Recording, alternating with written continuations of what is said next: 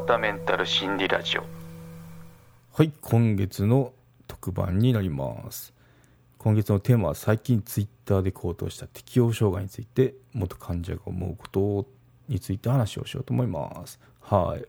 うん、4月になってツイッター見てたら適応障害っていうのがトレンド入りしてたんですよねおおとか思ってうん、でまあ環境の変わる時期なんで、まあ、馴染めない人もいるからかなって思いましたね、うん、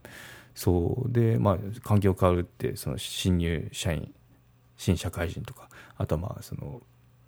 新社会人でなくたっても移動の時期とかだったりしますよね、うん、なんで環境変わる時期がこの4月ですよね、うん、でまあコメントを見るとさまざ、まな意見があったんでまあその元患者視点で話してみようかなって思いますね。はい。うん。そうですね。まあ結構話題のツイートから見ると、ですね、まあ、すごく明るくコミュ力お化けだったのに入社3ヶ月で適応障害になった友人もいるので適応障害やうつやうつはその環境に合わないサインであってあなたがダメなわけではないことを覚えててほしい、うんまあ、そうですねそう。まあ私もメンタルとかあの明るいってよりメンタル別にそんなに元から弱いとか言うのはなかったんですよ。でよく人から明るいねとかあの笑顔が素敵ねとか 言われてましたけど、まあ、そんなそんなキャラあとまあコミュ力っていうのも結構こう人と喋るの好きだしあの社交的なんですけど、まあ、そういった人がいきなり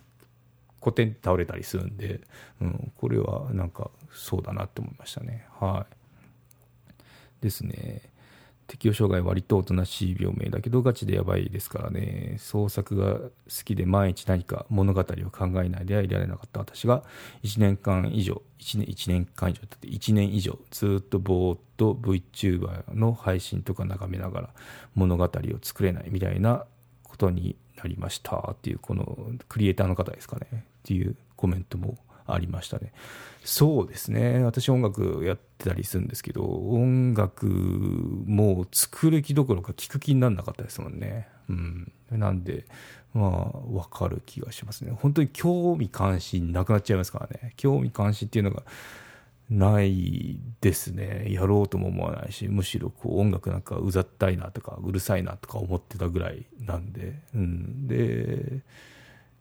うん、今だったら全然普通に聴けるようになってますけど当時は聴く聴けなかったですね音楽は、うん、しかも私好きなんでヘビヘビメタですからね。そう別にうるさいとかじゃなくてななんか普通のポップスやってもダメでしたね。うん。そう。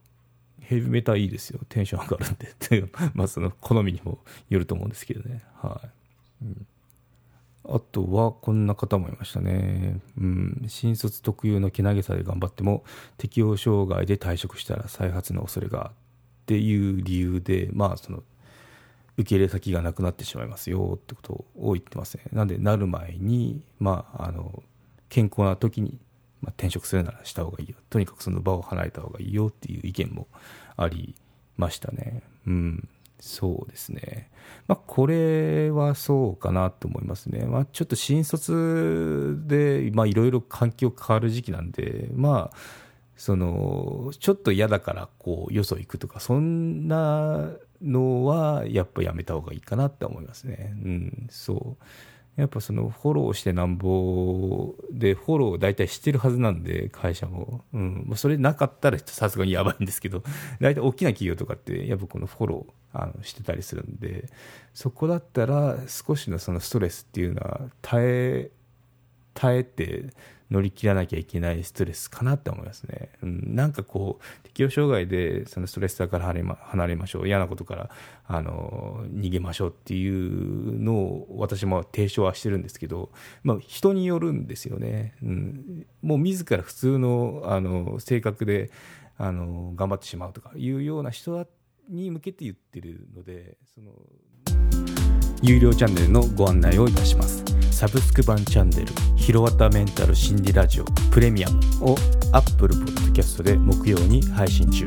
サブスク会員は今までの会員限定エピソード全てを聞くことができます。Windows の方も iTunes から聞くことができます。トライアル期間も設けてございます。ご登録して応援いただけると励みになりますのでどうぞよろしくお願いいたします。